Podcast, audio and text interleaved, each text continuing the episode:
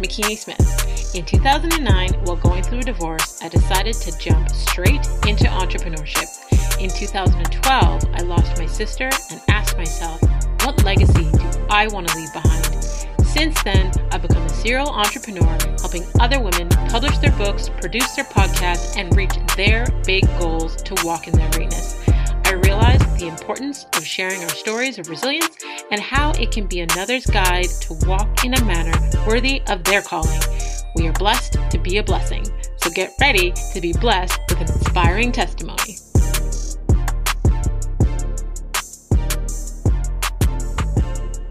Hey, Legacy Leavers. Thank you for joining us on the Walk My Stilettos podcast, where we have conversations with amazing women that are letting us step into their shoes. I help women own their voice so they can create impact, prosperity, and legacy. I get excited when I see another woman succeeding, but what interests me more is her backstory and her mindset on how she got there.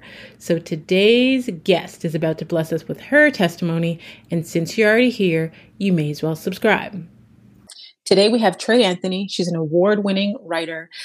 She is a relationship and life coach. She is the first Black woman in Canada to have a television series on Primetime Network, and her work includes the plays 'da Kink in My Hair and How Black Mothers Say I Love You. Trey's life purpose is to empower women to live their best damn lives. and her new book, Black Girl in Love with Herself, published by Hay House, is available now. So please welcome to the show, Trey Anthony. Hey, thank you for having me. I'm so excited. thank you so much for agreeing to come on and share your story with us. Yes, this is going to be a good one. you know, before I even start, yesterday I was interviewing um, Celina Caesar-Chavannes for the second time on the show, and we were talking about her book, and she just kept talking about your book, and I was like, I didn't even tell her that I was having this conversation with you today because we were already overexcited. but, oh wow! Yes, we're both fans of each other's books, so yes, it's, it's very good. Yes, it's amazing how many Black women are coming out with books at this time. It's yeah, it's it's wonderful. Wonderful, I love wonderful. it. I love it. I love it. I love it. That is what I am here for. So, I mean, the basis of this podcast is because, you know, on social media, we see everyone's highlight reel, but people are more inspired by knowing who you are on a deeper level, getting to know the adversities that you've had to go through to get to where you are presently. So, before we jump into your story, I love to ask the women that yeah. come on the show because as women, we have all these different titles that we go by. But a title that I feel isn't given enough significance is our name because our names have meaning. So mm-hmm. I know that you've referenced, I've seen in multiple places that you have a boy name. So I would love to know not only do you know, Trey, the meaning of your name, but I guess the story behind how your parents chose your name. Oh, wow. Um, yes. Um, I don't really know the full meaning of my name. I should look that up. Um, but my real, um, what they call it, um, your name on your birth certificate, government name, is um, Tracy. But everybody calls me Trey. So it's so funny. I'm so connected to the name Trey that I don't even look around when, you know, when you meet somebody with your same name and you're like, oh, here's another Tracy. I, I don't make that connection at all. Wow. So, um, I love it. Apparently, my my parents wanted to call me Amanda. Thank God that didn't happen. no offense to any Amandas out there. But I just don't feel like I could have been Amanda or Amandy. Like I'm just like, oh no. And apparently it was my father's best friend who walked into the hospital room and said, Oh, call her Tracy. She looks like a Tracy. And mm. that's what they went with. But my mom, all during her pregnancy, said she wanted to call me Amanda, that she really liked the name Amanda. So, um, but wow. I love having a gender neutral name. And um, it's just gotten me so far. And I, I love to when people, um, I, I, I'm always quite surprised when people reach out and they want to intern at your company or they want to work with you. And then they go, Mr. Trey Anthony, I'm such a big fan of yours. And I'm like, well, if you were a fan, you would know I'm a woman. Then you would know. you know? So that's always something that makes me laugh, things like that. Yes. I love it. I love it. So I I didn't know that your, you know, government name was Tracy. So I had Googled Trey and it refers to um, the number three, but like three for card games. So three in dice or cards or dominoes.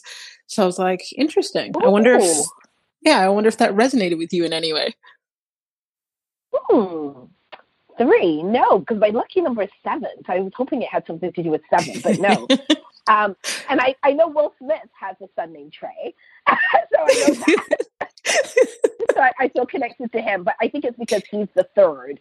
Um, um, because Will Smith is named mm. after his father, and then Trey is named after Will. So because he's the third, they call him Trey. So I guess that's where they got the three from. But yeah, okay. no, I didn't know. So no, so no, it doesn't resonate with me quite well yet, but maybe it might grow on okay. me. yes. okay, okay.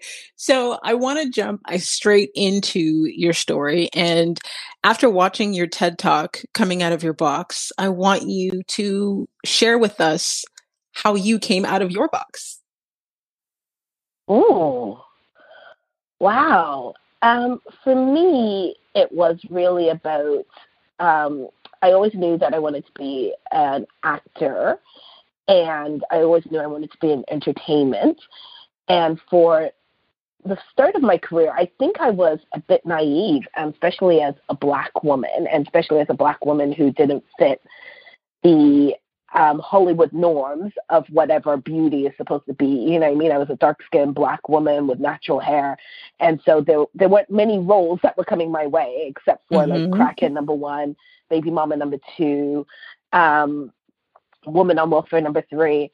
And so for me, coming out of my box meant really about starting my writing career for myself and starting to write the stories that I wanted to tell and to see. And I wanted to definitely see authentic portrayals of Black women. And I think that's why my plays and my TV shows got so popular because it was the first time, um, especially as Black Canadian women, we have seen women this layered before, mm-hmm. you know?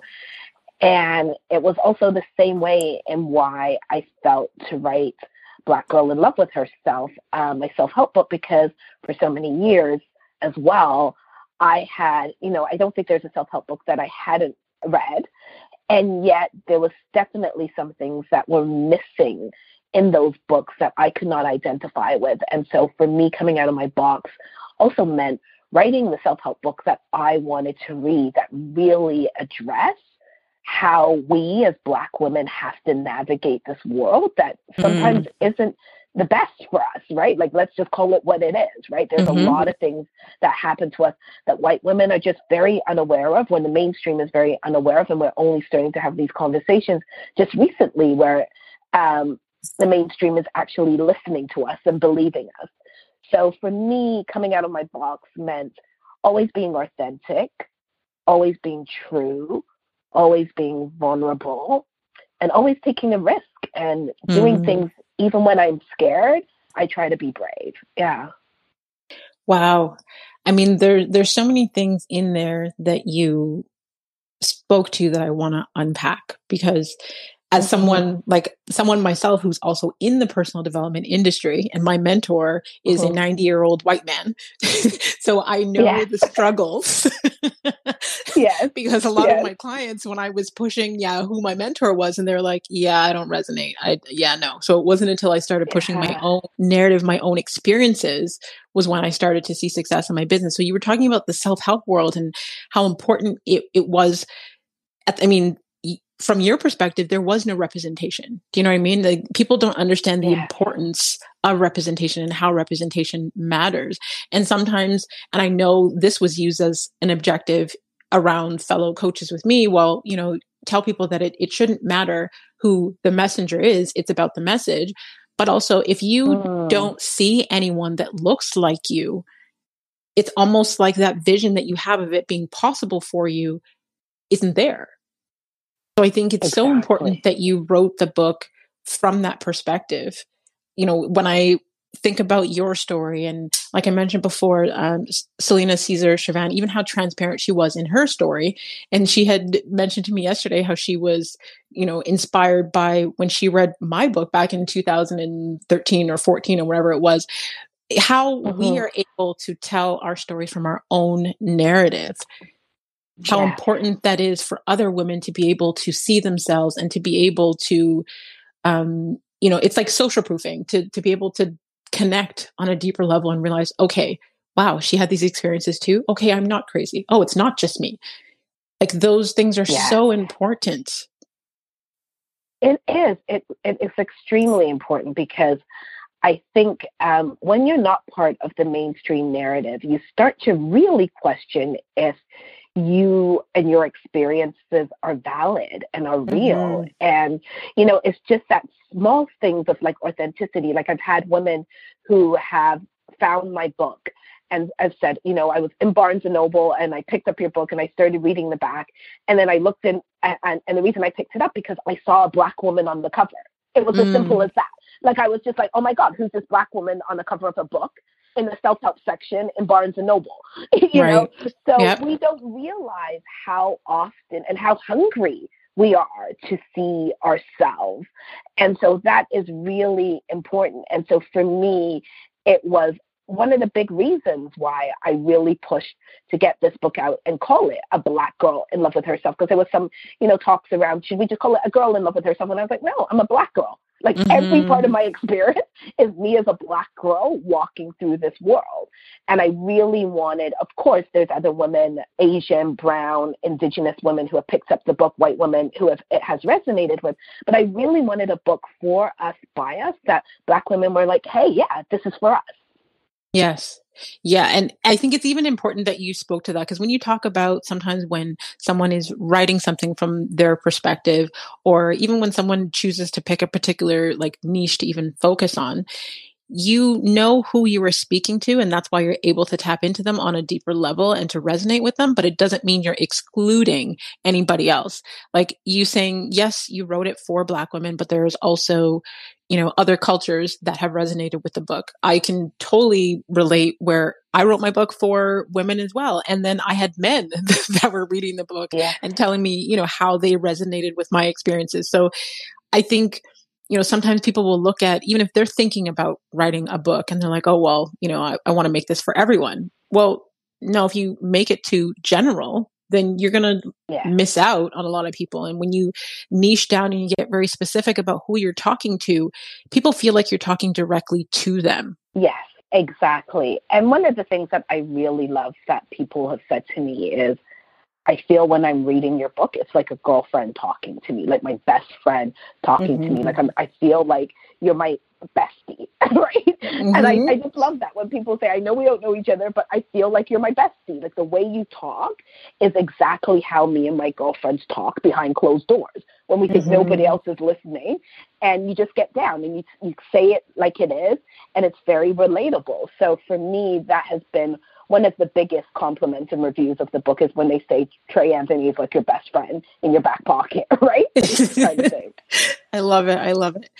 So in the book, you break down lessons and tools that you've used to heal in your life. And some of those things include setting clear and healthy boundaries, uh, to stop being the family ATM, sorting out who mm-hmm. your real friends are, confronting microaggressions, and forgetting who black women are supposed to be and falling in love with mm-hmm. yourself. Yeah. There's yeah. so much so much goodness in there and I'm like what do I want to unpack first? okay, so let's talk about the healthy boundaries part because I think right now that's like a major focus for me. So I would love to unpack that with you. Like for women yeah. that are listening, what are what's some advice that you would give to them about setting healthy boundaries? Yeah, I think for myself, I know I'm a very A type personality. I'm also a former people pleaser. Like, I love to make people happy, and I say yes to a lot of things that I should have said no to.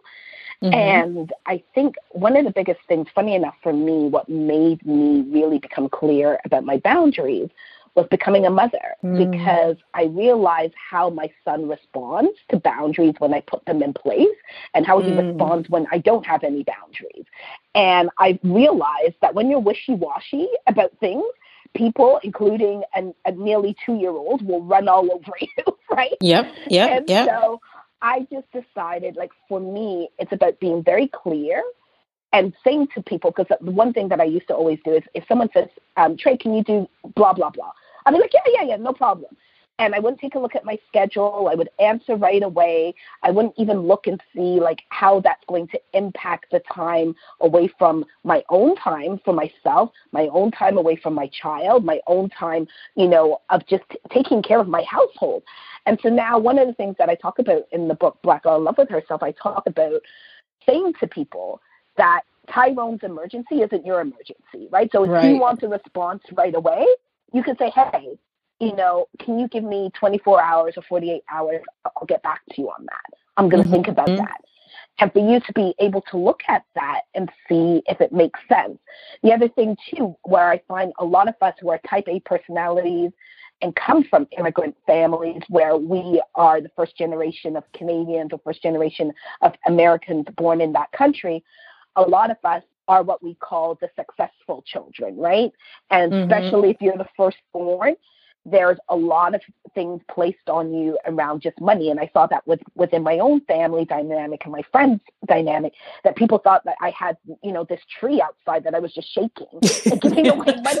Right? Yeah. And I was just like, come on, come on, get your bucket full of the mm-hmm. tree, right? and it's and I think you know even with the women I coach, a lot of them are very successful, and there's this thing called the success guilt, where we feel because we quote unquote made it, and we don't want other people to think that we've changed because we've made it, or you know that saying, "She get rich and she switch," oh, right? Oh yeah. So yep. by what we then do is then overcompensate. And overcompensate looks like giving away your money to friends and family at all times, always being the one to pick up the check, always the one to be the person who, when everybody's in crisis, you're there, and then there's nobody there for you. Mm-hmm. So it's, mm-hmm. it's putting those boundaries in place, even with friends who, you know, I, I had a friend, a former friend, who was always in the same damn crisis over and over again. And it got to the point where I was just like, we've been having the same conversation for 15 years now, mm. right? Like, when are we going to stop doing this? And I realized it was because I was indulging in this, right? Being very indulgent with her around having this conversation, giving her um, things to do and key steps, and you know, checking and stalking, um, you know, her boyfriend at that time Facebook page with her. And then I was just like, I'm not doing this anymore. I'm grown, right? grown, right? Yeah. And I think that's what we have to do. And sometimes we have got to recognize these things no longer serve us, and we're grown. And yes. what would a grown person do with healthy boundaries? How would they move through the world? And so that's what I always ask the clients that I work with. And I also ask myself, you know, mm-hmm. I cannot keep saying yes to everybody because every yes to someone is a no to yourself. So you absolutely. have to also remember that.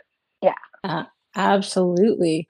I mean, I mean, first things first, you spoke about your son. Your son's name is Kai, correct? Yes, Kai. My, yes. Yeah, my son's name is Kai as well. oh, wow. How old is your son? Um, he's 15. Yeah. I've so his so many women now with the name Akai, and all of them are older because I kept thinking they bit my name, right? I was like, oh, okay, but I every single woman I've met all of their children are older than me. So I was like, no, I'm the one who I'm right. But I thought it was such an original name, and now I've been meeting so many people. Even a woman, um, her daughter's name is Kai, and she's about five. Yeah. Yep. Yep. So we've we've got female Kais in the family unique. as well.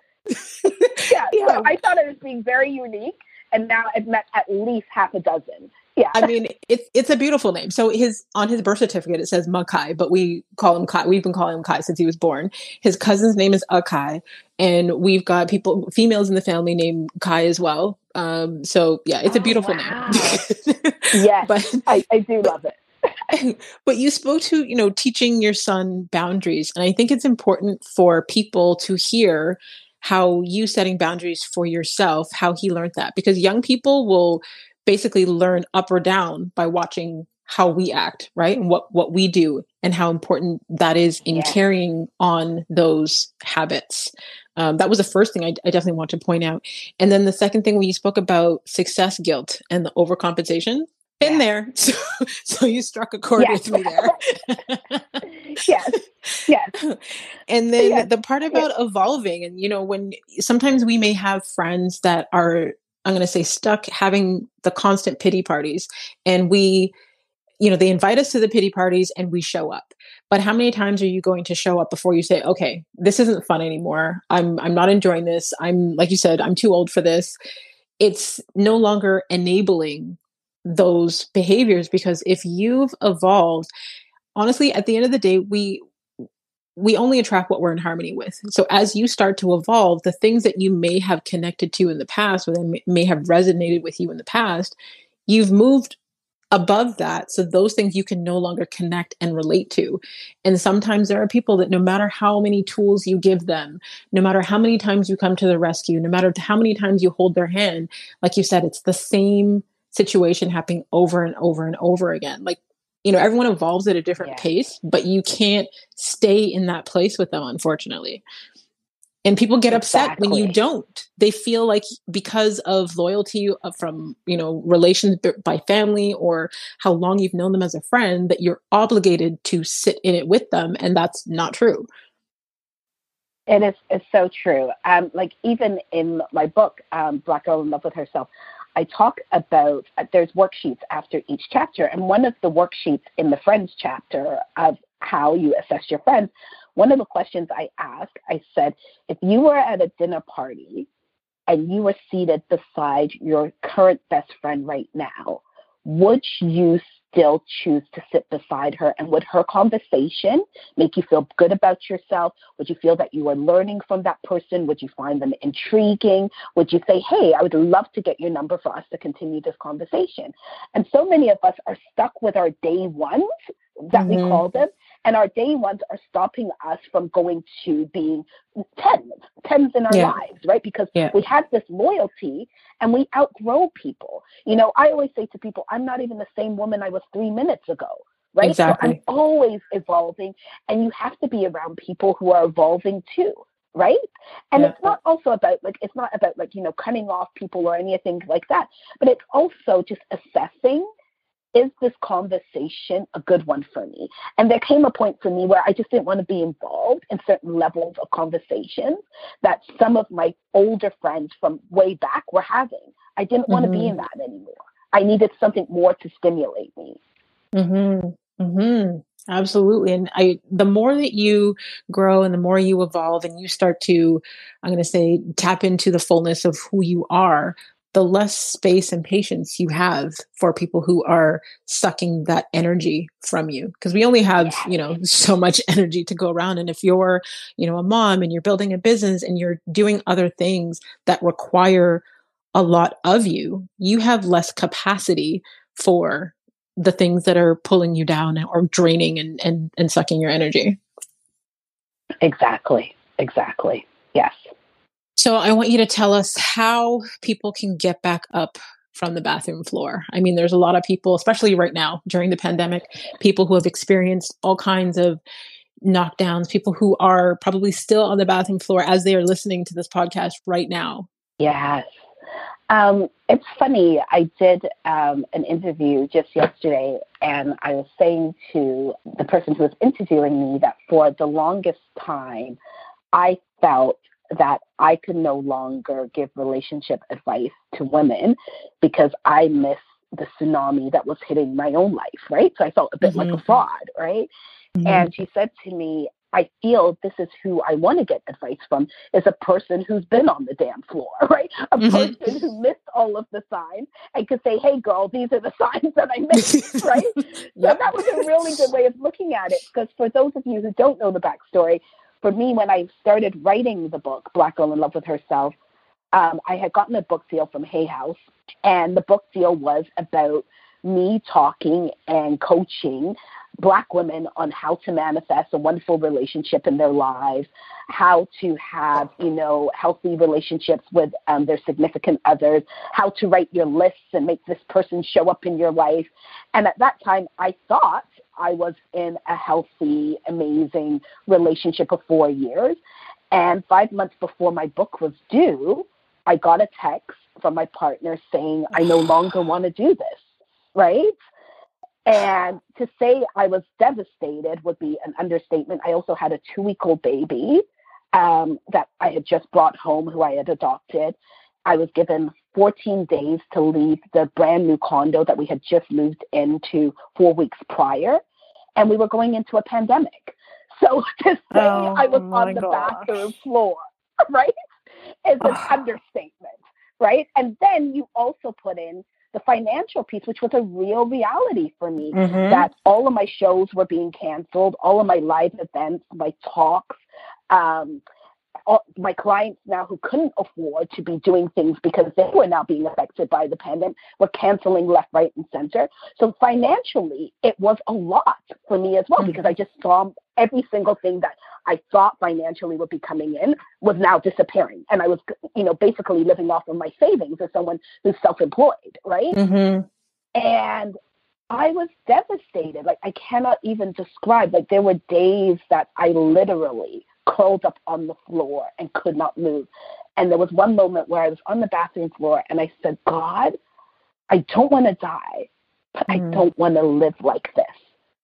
Wow. And really and truly, it was kind of like this voice that came to me and said, you know what? Make your mess your message. Other yeah. women are going to learn from this, right?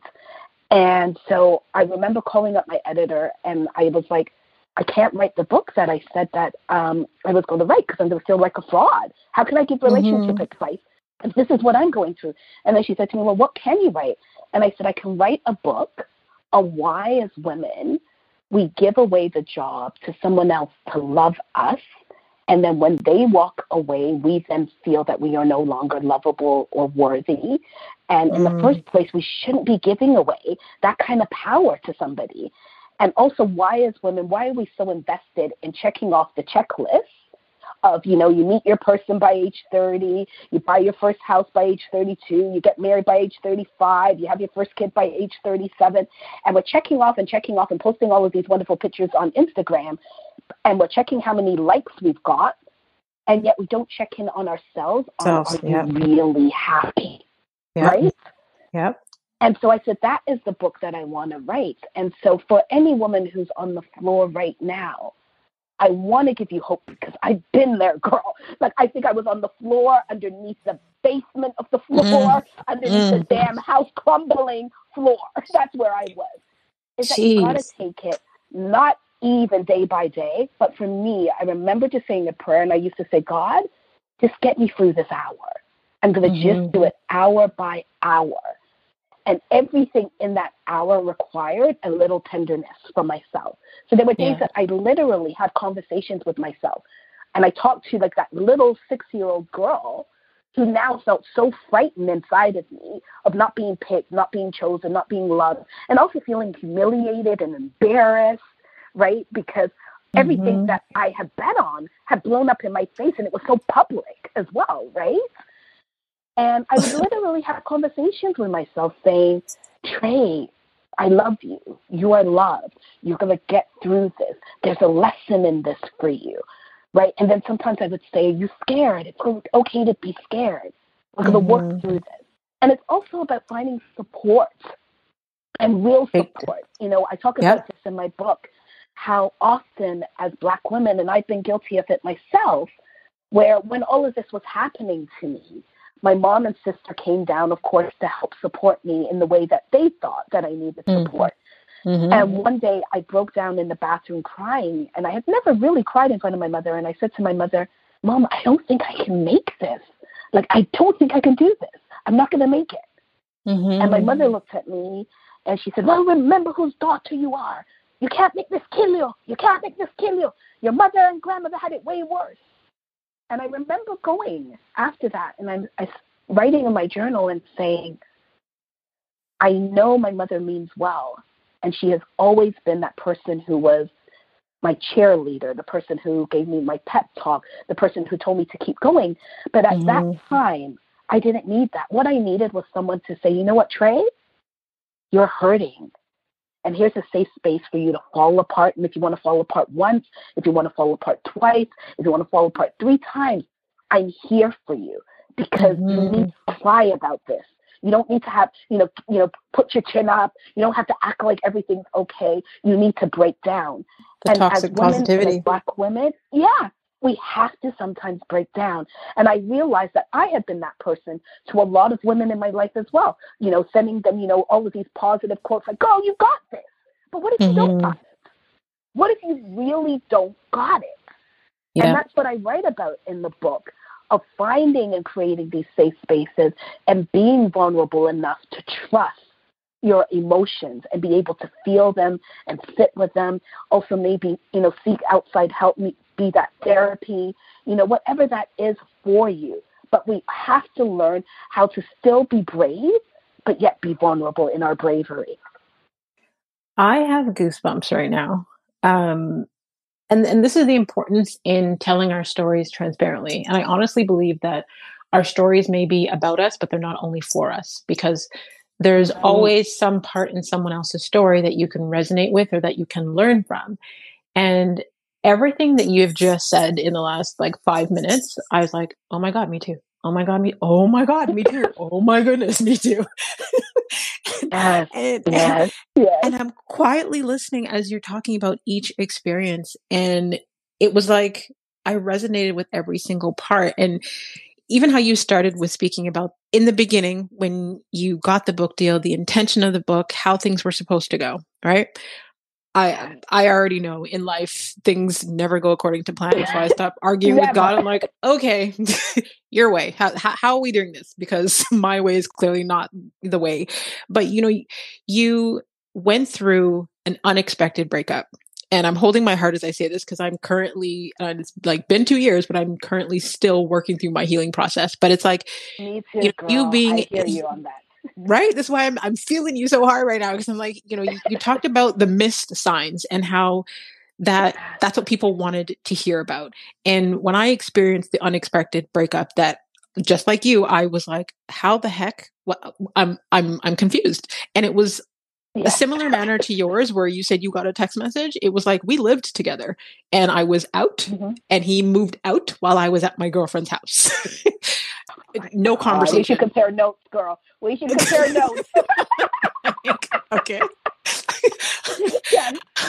I, I, so uh, you know the the shock when you talk about having to rethink your whole life, everything that you had planned, because the person that you intended to spend the rest of your life with, not only are they no longer around and everything that you had moving forward including you know children and life goals and business and what and all of those things and then throwing in like uh, uh, my brain can't even process right now. I'm just like, how how is how does this happen to so many black women one after the other because i've had this same conversation yeah. even with sasha exeter we had an episode a year and a half ago where we compared notes of what happened it's like it's devastating. Yeah and you're you have to go through this grieving process but then you're still expected to show up and you're still expected to be a good parent and you're still expected to do this and you're oh, still expected girl. to do that. Yeah. and people uh-huh. don't understand the depth of the hurt because we still show up.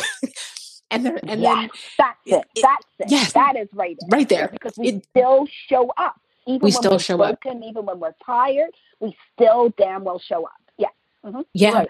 Mm-hmm. And then you're, you know, when people try to support you, like you said with your mom, as much as she meant well, the talking about the older generation or whoever else experienced worse, like I think one of the, the, the greatest hurts that we can do to someone when they're hurting is the comparative suffering.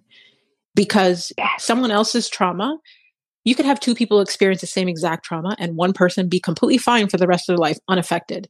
But another person, like their healing process could take years. Are we are we are different. We feel differently. We we absorb things on different levels. We resonate with things differently. So to one person, that experience could be so devastating. So when people say, "Oh well, you know, someone someone else has it worse," or someone else, those things I used to hear that and Yeah. it's almost like I tried to adapt that mentality, but the more that I dig in to the truth of who we really are, to nature, to how we process in our brains and in our bodies, and to energy and tapping into learning more about emotional intelligence, that is like Mhm. never say that to anyone who is hurting. Never. Exactly. That- yeah, and that's the- what I talk about. Like I say, you should not do this comparison of pain, and that's Mhm. what we do. Like who has it harder? Who should be feeling more pain? I always say, if somebody drowns in six feet of water or four feet of water, they're still drowning, right? They're Mhm. drowning, right? Like, Yeah. They're dead. Right, so Yeah. I don't understand. Like someone's gonna be like, "Oh, well, it was six feet of water and he's dead," and the other person was four feet of water and he said they're still dead. So let's not compare. And Mhm. so I always say to people, we cannot do this. And I think we do that a lot. And I grew up with mothers and grandmothers who always were like, oh, well, your life is so good. You have it so easy. And so it- Mhm. I felt like I could never, ever say I was tired, I was sick, I was hurting, or whatever, because I then also carried that message around in my brain that there's somebody out there who has it way worse than me. And that person usually is my mother or grandmother as well. Right. Mhm. Right, right. Yeah, it's so, I'm going to say it's so toxic when someone is trying to process and they continually hear those messages because that toxic positivity seeps into your paradigm and you begin to feel like, okay, maybe there is something wrong with me if I am, you know, feeling this and someone who had it worse didn't, you know, show these same things. And then there's no safe space for you to express your feelings. And then you tuck those feelings in and they start to seep out in other areas of your life. And you're wondering why, you know, you have trouble having future relationships and all these things because you don't get to process your feelings. Exactly. And I love when you said, like, it's even two years now and you're still healing. I'm going into, um, I think, my 19th month since the breakup. And I still say one of the things that I've learned is not to rush my healing and to know that it's okay because I feel like, and I sense from certain people around me, family and friends, sometimes of like, oh, like you, you know, you need to get out there and start dating again. You're okay, and you know, you know, that was just one bad person. You can't. But I'm still in the process of still healing and also sitting with this trauma because it is trauma, and I It think is that's trauma. The other big thing that as Black women we do not recognize is when things are trauma and traumatic and traumatizing to us. Because culturally it's we've been so get up and keep passive. walking. Yeah, mm-hmm. right. And, Yeah. and that's the thing. And we do not sit with it and go, wow, this is what I went through.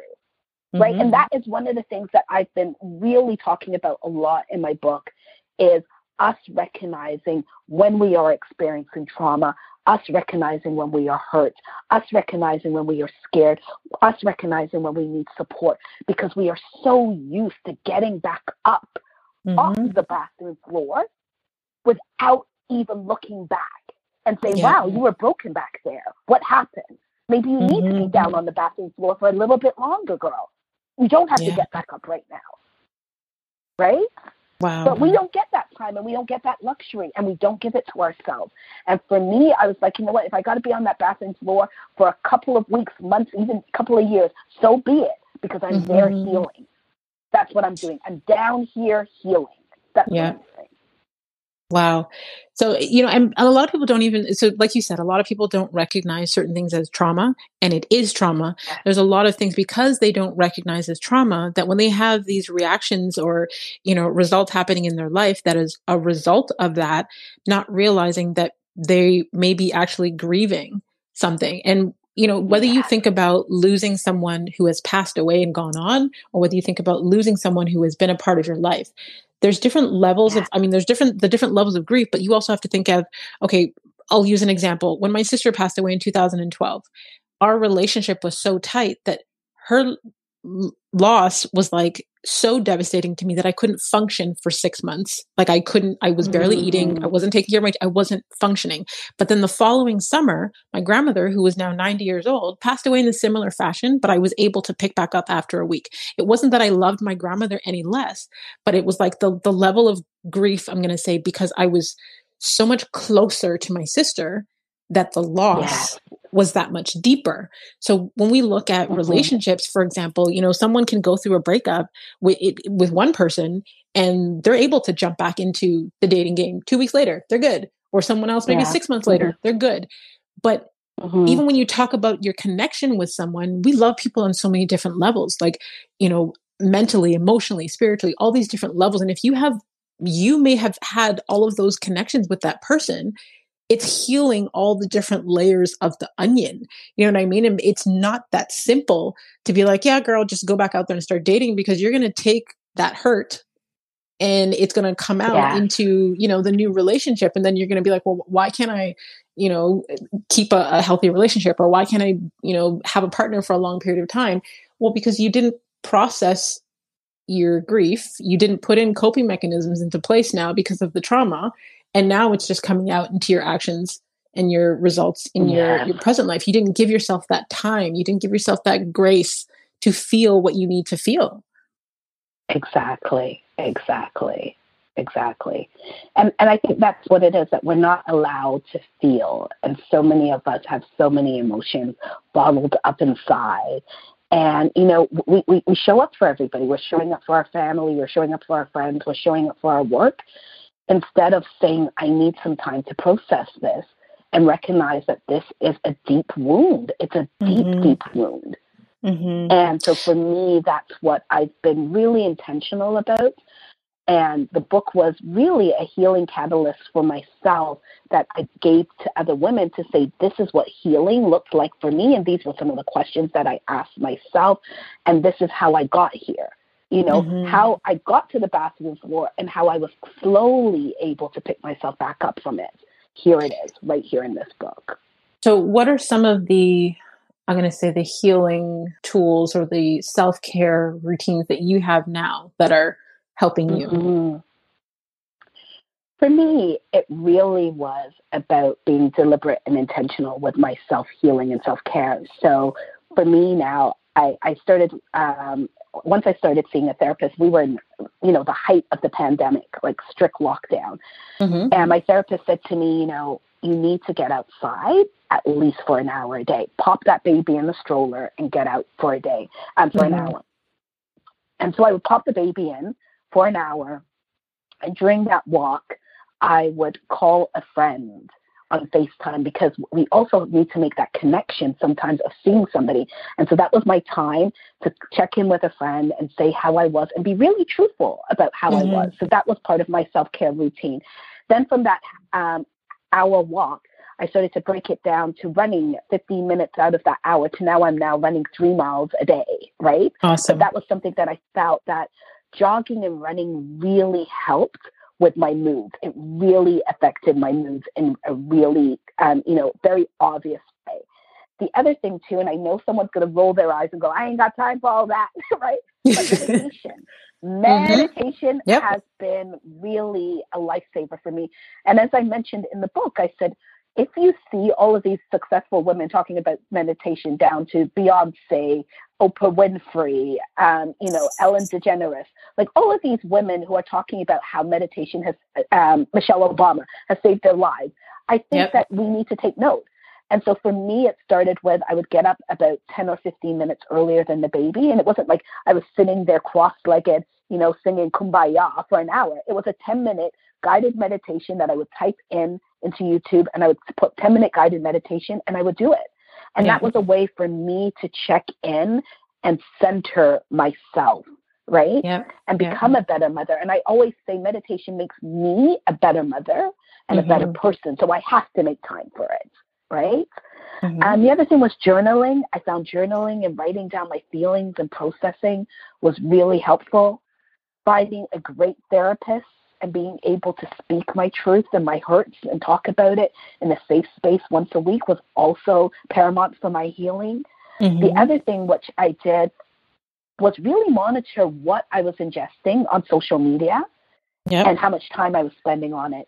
And so I started to unfollow every single Instagram influencer who was, you know, standing in matching pajamas with their significant other, drinking hot cocoa with their perfect children with white furniture, right? And I, yeah. you know, and I was just like, I can't do this because I can't even find a matching pair of damn you can't relate right now.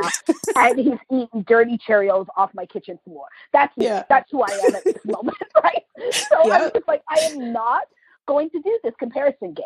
I'm I'm not going to do it right? Yeah. So I unfollowed anybody's account who made me feel anything like a little bit of crap or, or, or a little bit shitty. I was like, I'm not doing this today, right? Mm-hmm. And so I unfollowed them, right? And and I always say to people, because people are always like, oh, but if what if they notice that I unfollowed them? Then I said, okay, if you don't want to unfollow them, then mute them. Mute them. Yeah. So they don't even know that you unfollowed them, right? But you don't want to see it, right? Mm-hmm. And I also did that with anybody who was remotely connected to my ex. I didn't want to know what was going right. on right? right? So I unfollowed all of that. That was the other thing that I did because I no longer wanted to know, right? Mm-hmm. And then the other thing I did was affirmations. Um, yep. I'm a big believer. It, it, it was no coincidence that my book Black Girl in Love with Herself was published through Hay House because one of the first self-help books I ever read was with Louise Hay, who is the founder of Hay House, oh, wow. and it was You Can Heal Your Life. And she talked about um, after, um, doing affirmations and affirming yourself every day. And at first, it feels strange. You know, there's a chapter in the book where I talk about how you do affirmations of looking in the mirror and saying, you know, I am loved and cared for. Everywhere I go, I am supported. Things are always working out for me. And sometimes I would literally just sit there and be like, Trey, you're going to be okay. Trey, you're going to be okay. Trey, mm-hmm. you are mm-hmm. loved and supported. And affirmations really helped. And I always say to people when they say, well, well, I don't know about this affirmation thing, I say, okay, well, think about how often you believe that negative voice Exactly. When that person is, when that negative Kathy is saying, "Oh, you're so stupid. Oh, you're never going to get that job. Oh, you're a lousy mom." How often do you believe that? So why is it that you don't think that by affirming something positive, your mind will believe that? Exactly. Right. You have a choice. So, you, you, yeah, exactly. And so you make the choice of what that voice is going to be. And then for me, it was about really setting time for doing me time. I would put the kid to bed an hour early and he didn't notice and I knew that he was going to bed an hour early. And instead of being that super mom of like, this is what we do when our kids go down early or they go to grandma's for the weekend, what do we do? We do an extra load of laundry, we start vacuuming, right? Like, yeah, that's what we yeah. do, right? That's what we do as women. And for me, I'm just like, no, the house can look like a damn pit. I am going to set a bath and use that hour for myself to sit in the bath, listen to a podcast, and chill out. Mm-hmm. And I had mm-hmm. to really stop myself from doing all of those other things that I thought would make me, you know, a superwoman. And I was just like, no, I'm going to take this hour for myself. And that's something that I really encourage women and my clients that I work with. Stop with the extra load of laundry. Stop picking, you know, lint off your carpet when you got some downtime. You don't yeah. need to. It's okay. Yeah. Yeah. So those are some of the tools that I, I really use and I, I believe in, you know? Like everything that you've listed i'm going to say that those are all the same things that are in my my toolbox and i found if i break them into mind body and soul so i'm making sure that every mm-hmm. single day all of those things that are on that list of mm-hmm. self-care is feeding my mind feeding my body and feeding my soul and like you know when you talked about the walking outside i can tell you exact same thing. Part of my healing journey has been outside every day, five kilometer walks, whether it be by myself, with mm-hmm. a friend, with my son, somebody. I have to be in nature uh, or by the mm-hmm. water, but how healing that is for not just your your body but healing for your mind like there's so many um, health benefits when they talk about walking outside like it, it relieves stress and it prevents diseases and it in, you know it works towards weight loss and all of those amazing things and then when you talk about meditations there's a lot of people and i'm going to say especially what i found um, and I, it's been more. I'm going to say I've seen it more being uh, picked up and accepted by women in the Black community. But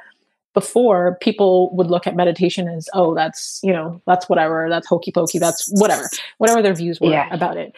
But I found when you actually study, you know, the health benefits and if you're using it for, um, you know, breathing exercise, it doesn't have to be because I've had some women when I used to go to a particular church and they were like, oh, well, that's, you know, practicing a different Um, you know, you're inviting other spirits, like you know, they always have their their myths or whatever you want to call it.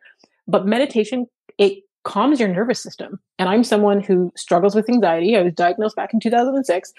I meditate every single night before I go to my bed. And with my Fitbit, whether it be a 10 minute meditation or a 20 minute minute meditation, mm-hmm. you can see the results of my heart rate going from 100 beats per minute or 99 beats per minute, dropping down to 75 beats per minute or 69 beats per minute. Like yeah. it calms your nervous system. You talked about the importance of journaling. And some people may not understand that when you journal, it's a safe place for you to talk about how you feel. You're getting it out. Mm-hmm. You're releasing that energy. Do you know what I mean? And geez, thank you so much for bringing up the point of therapy. And I think maybe more so I'm hearing about it in the past year, but it was almost taboo in the Black community to talk about therapy yeah. because, especially culturally, if you come from a Caribbean background, if you have mm-hmm. any mental health issues, you are written off, you're considered crazy, you need to go to the mental hospital, all of those things, but not realizing there's so many, I'm going to say there's already so many different levels of mental health, but therapy should be like giving your car an oil change it's a checkup. It's to, yeah. to make sure that you maintain and that you stay well. It's having a safe place where you don't feel judged, that you can talk about what you're feeling, what you're experiencing, and you're given tools and coping mechanisms to work through that. And you talked about the importance of um, basically self awareness. You know, people who you follow on social media, energy is transferable. Yeah. And if I am on, like, I've had a lot of people who are actually really offended that I don't follow them on Instagram, and it's like, honestly. Instagram is it, it is what you make it because the algorithms pick up the things that you choose to look at. So I have friends that are like all they see on their feeds are negative memes or certain things and then they are very negative people. And I'm like that stuff doesn't even come yeah. on my timeline. The only stuff I see on my t- my timeline is coping mechanisms for uh, mental health, um, things to help me deal with my anxiety, uh, people who are also putting out other positive messages about overcoming and dealing with resilience, you know, other women who I'm inspired by. So it's important that we pay attention to what we are consuming, you know, what we are allowing to come yeah. in, because that affects what comes out. And so then you spoke true. about you spoke about affirmations. Um, I think affirmations are are really, really uh, I'm going to say underrated because when yeah. you talked about yeah. people, when you talk about people who, you know, they'll listen to the negative self talk, but they won't acknowledge the positive self talk. And I think it's after the age of 25, there's only really two ways as adults that we will learn. And one is through a huge emotional bang, which is usually trauma in our case. And two is through repetition. And I am someone who strongly believes in affirmations. I write in my gratitude journal and write down my affirmations every single day. Um, I have affirmation cards from the ladies at Love Power Co. I also wrote my own affirmations book, but it's the positive messages that we tell ourselves every day that seep into our subconscious mind, which is our feeling mind. Yeah. And it allows us to reprogram the programming that's in there. So if there's a negative thought that you have about yourself and you don't quite yet believe the positive, give yourself an affirmation that's the opposite of how you currently feel and tell yourself that every single day. Look in the mirror. I write it on my mirror in lipstick. There's so many you know different methods to using affirmations but i really do think it's highly underrated. And then i think lastly you said about the me time.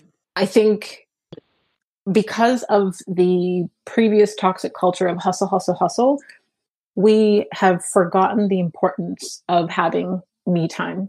I think when we're getting to know somebody and we want to get to know them on a deeper level, we spend time with that person. But yet, how many people actually spend time with themselves? How many people spend time getting to know what they enjoy, doing what they enjoy? Like, if we're mm-hmm. not doing those things, then we're constantly in this negative headspace or being pulled left, right, and center by the outside world and outside people. So I think it's so important that you spoke to all of those things. I'm like, we have the same toolbox.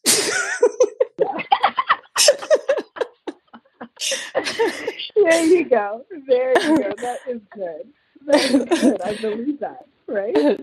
So I want you to tell the people where they could stay connected with you online before we go to the final rapid fire. Yes, I'm definitely much more active on Instagram. You can follow me um, at Black Girl in Love um, on Instagram, Facebook. I'm under Trey Anthony, so you can follow me T R E Y Anthony. And then on Twitter, I'm trying to get better. I'm not as good on Twitter, but I'm, I'm, I'm on Twitter under uh, Trey Anthony, and I'm working on it. But Twitter is just not my friend right now. But I'm trying to get better. I'm trying to get better. So that's the best place to find me. And also my website. Um, if you want to get in touch with me, um, it's treyanthony.com, and that's Trey T R E Y Anthony.com. Perfect. So I will definitely have your website and all your socials in the link in the details section below your episode, so they don't have to search too far. They can just click and connect with you directly. Yay! Good. Thank you so much. You're so welcome. So, the final segment of the show, I call it a walk in her wisdom, and I just ask maybe five quick rapid fire questions. You can respond in either one word or one sentence. Hey, all right. All right. Let's start with what new belief, behavior, or habit has improved your life in the last five years? Running. Awesome. When and where are you the happiest? Curled up on my couch watching a documentary. Awesome. Name a book that has changed or greatly impacted your life. Oh, You Can Heal Your Life by Louise Hay. Awesome. What have you become better at saying no to in the last five years? And that could be distractions, invitations, family. No to going to events that I really don't like the people who are going to be there. Love it. All right. Uh, and last but not least, what impact do you want to have on the world? I want to have the impact that I allow women to believe that they are worthy of self love and care and healing. Love it. Wow. And on that note, Trey, I want to thank you for transparently sharing your story with us the ups, the downs, the goods, and the bads, because I honestly believe that our pain births our purpose. So I'm just grateful that you've put it into a book to help other women, including myself. So thank you so much. Thank you, and thank you so much for providing this platform. I really, really do appreciate it and for giving me this safe space to tell my story. So thank you. Thank you, and you're welcome. You're so welcome. To all you legacy leavers out there, until next time, subscribe on all platforms and don't forget to rate the show and leave us a review on Apple Podcast. Join the community of legacy leavers and sign up for our weekly newsletter at awalkinmystilettos.com and be sure to grab one of my personal development books available online everywhere. And if you can think of one person that would receive value from today's show, please share it with them feel free to screenshot this week's episode and you can tag us on Instagram. You can tag myself at The Real Makini Smith and you can tag Trey Anthony at Black Girl in Love and continue to walk in greatness in your stilettos in a manner worthy of your calling.